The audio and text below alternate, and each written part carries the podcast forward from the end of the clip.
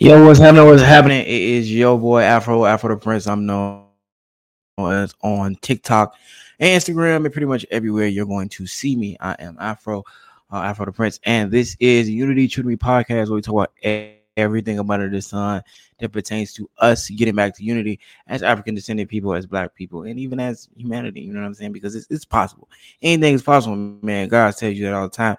But today, because today is a special day for me, my heritage, and my family, it is the Bahamas Independence Day.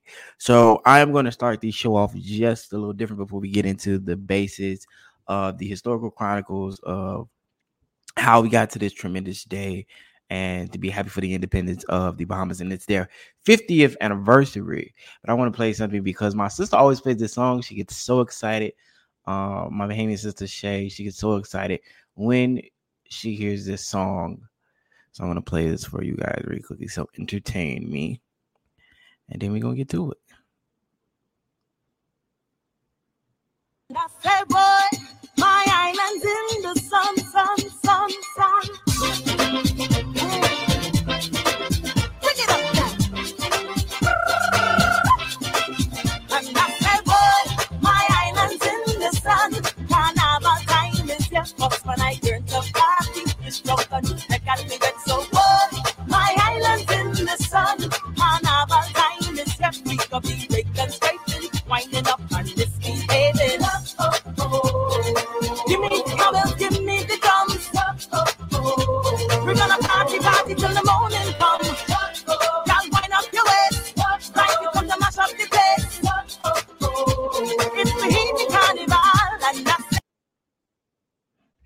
Now, of course, that's usually played at Carnival, but I just wanted to share that with you guys because she loves that song, and it's that day. We're going to wine, we're going to have fun, we're going to enjoy the day. I have my Bahamian shirt on. I can shout out to Only Heritage. If you go to my link tree on my TikTok, if you go to my link tree on Instagram at Afro_the Prince. You'll see me. You click the link tree. There's a link tree for you to order your shirt. And most of our the countries where we descend, Nigeria, Cameroon. I have two of those, and Belize. There's one there. It's pretty diverse. Pretty diverse. But yeah, you can.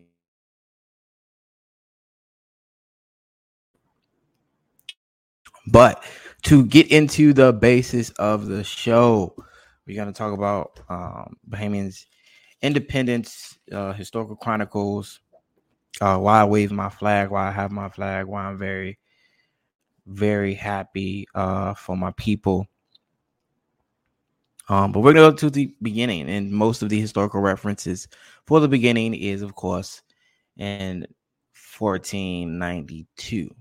That's where a lot of people like to start their chronicles. Of course, we also know that there were people there prior to, but they talk about them in reference. So it's said, and these resources are from the blackpast.com, the Britannica, DNA Consultants, and then BahamaPudin.org.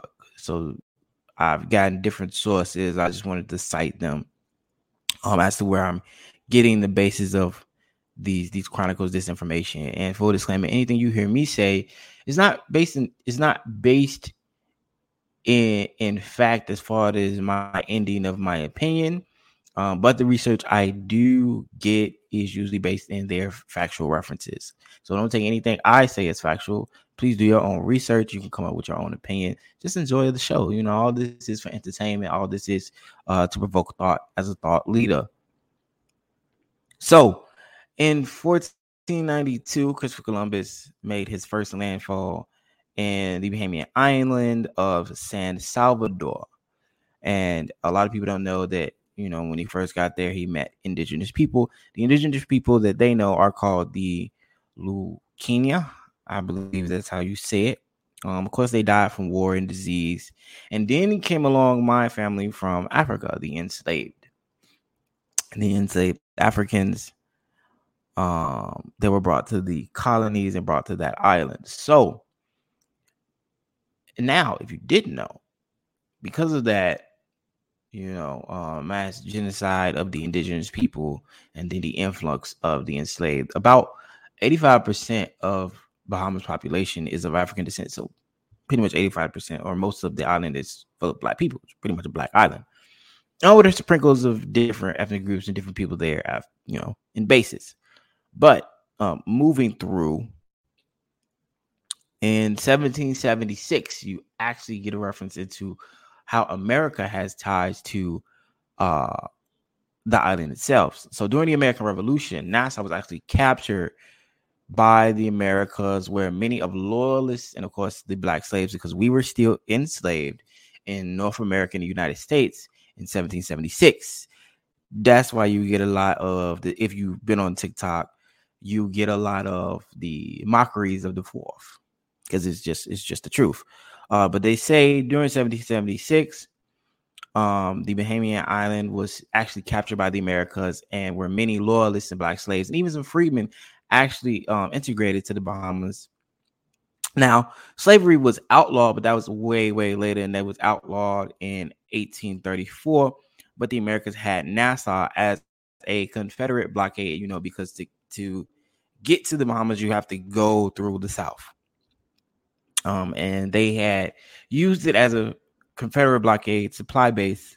Now, of course, there was slavery, just like, all the other brothers and sisters in the colonies. And as reference to that, there was a slave owner by the name of Lord Rowley. Now, by the Exmas, which is another article, I believe that's how you say it, but they water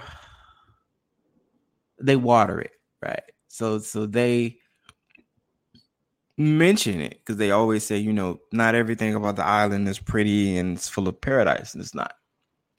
So when we talk about us as African descended people, us as black people, and our historical imprint on the island throughout its lead to independence varies. Some are of triumph, some are of sorrow, but we, we get through everything because we are a strong people and we have a lot of pride. So during this, Lord Rowley gave his plantation to his former slaves.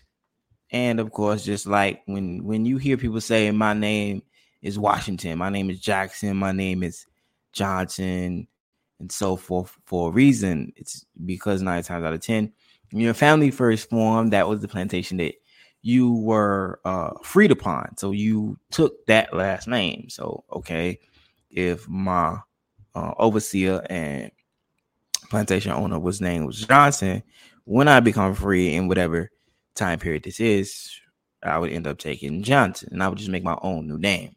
And some change their name completely, but, it's just how that was. So that's why a lot of the blacks on the island, you'll catch a few of them, they'll have the Rowley's name from the Lord Rowley's plantation. Now we're going to move forward to about the 19th century, and we're going to talk about the world as in sort of going into modern times and what Bahamian had to go through and cycle through to get to equality, their form of equality, better human beings, and the fight that you had to get to there as far as independence. So in 1942, there was a Burma riots, and the Burma riots were held by black Bahamians. They were building in a U.S. Here we go with America again, the U.S. Air Force Base, and they were agitating for equal pay. They wanted equal pay compared to the work of what they call foreigners and their white counterparts. They're like, hey, we're putting in just as much work, if not more, as everybody else on this base. So we believe that we deserve equal pay,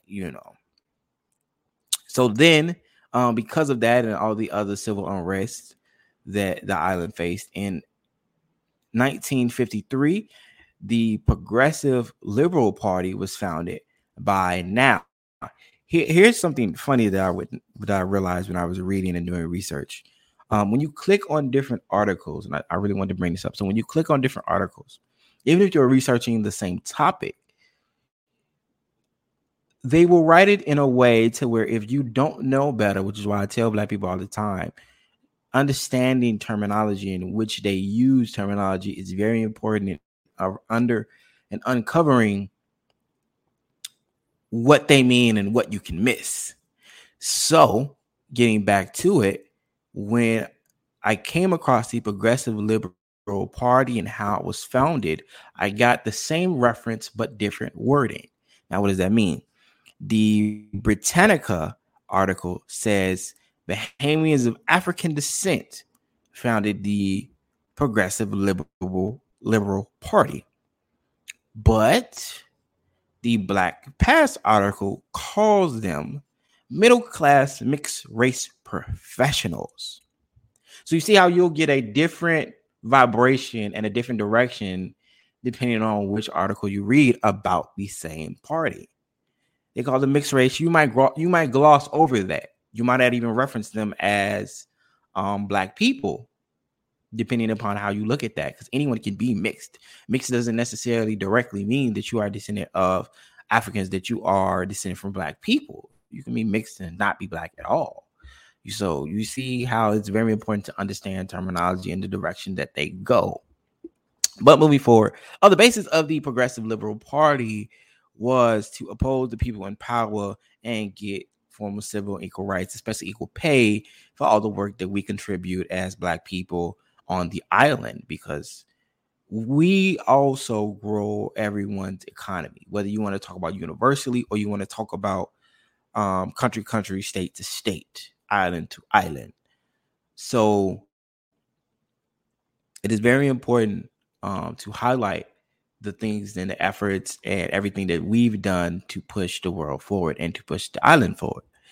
So now the funny thing enough, of course, no cause is without an effect. No reaction without an action. So in opposed to this, in 1858, the United Bahamian Party was formed and controlled by British descendants. Now, all the dismay and all that ended in 1962 when Lyndon Oscar Pindling, a Black lawyer, became the prime minister from 1962 to 1992. Now we're going to move forward. So, and it's funny because Bahamian actually gained their independence in 1973 from the United Kingdom. So shout out to them for gaining their independence.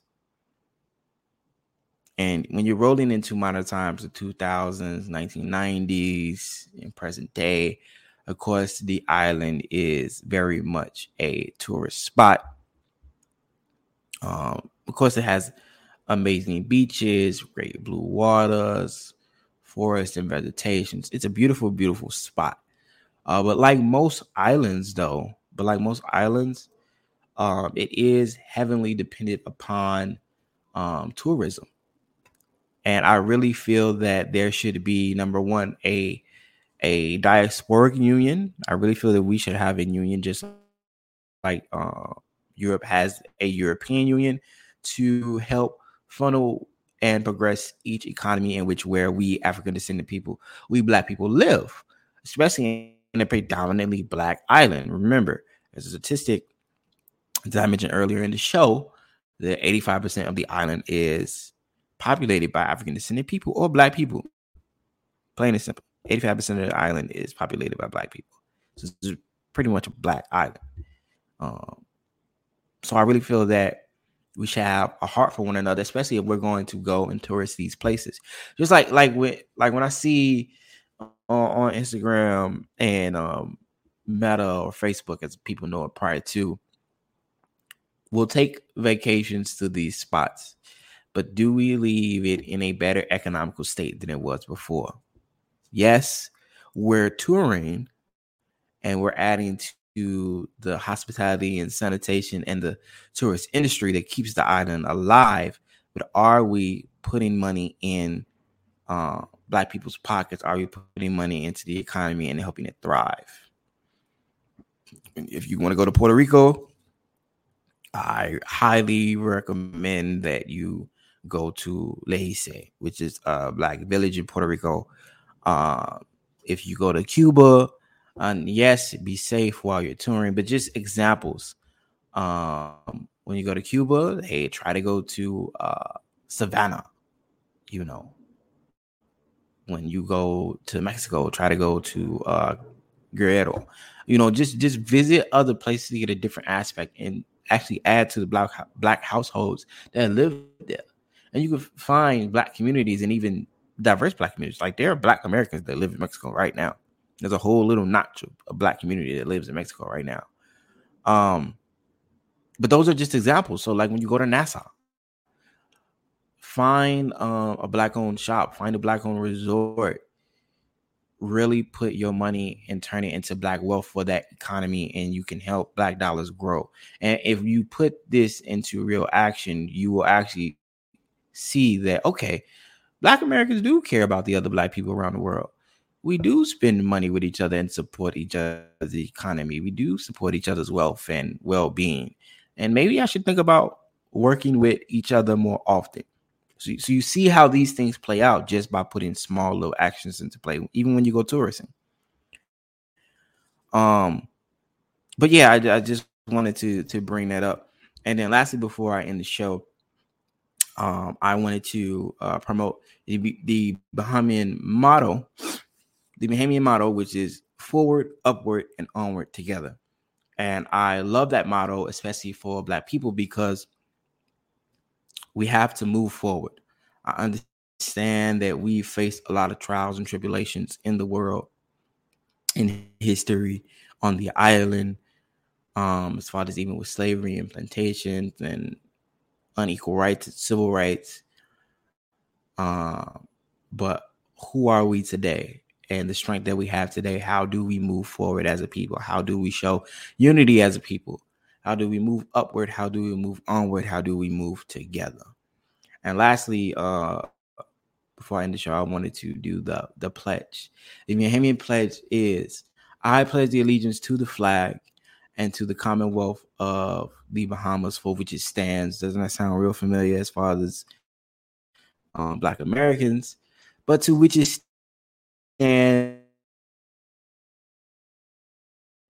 stands, one people, united, but especially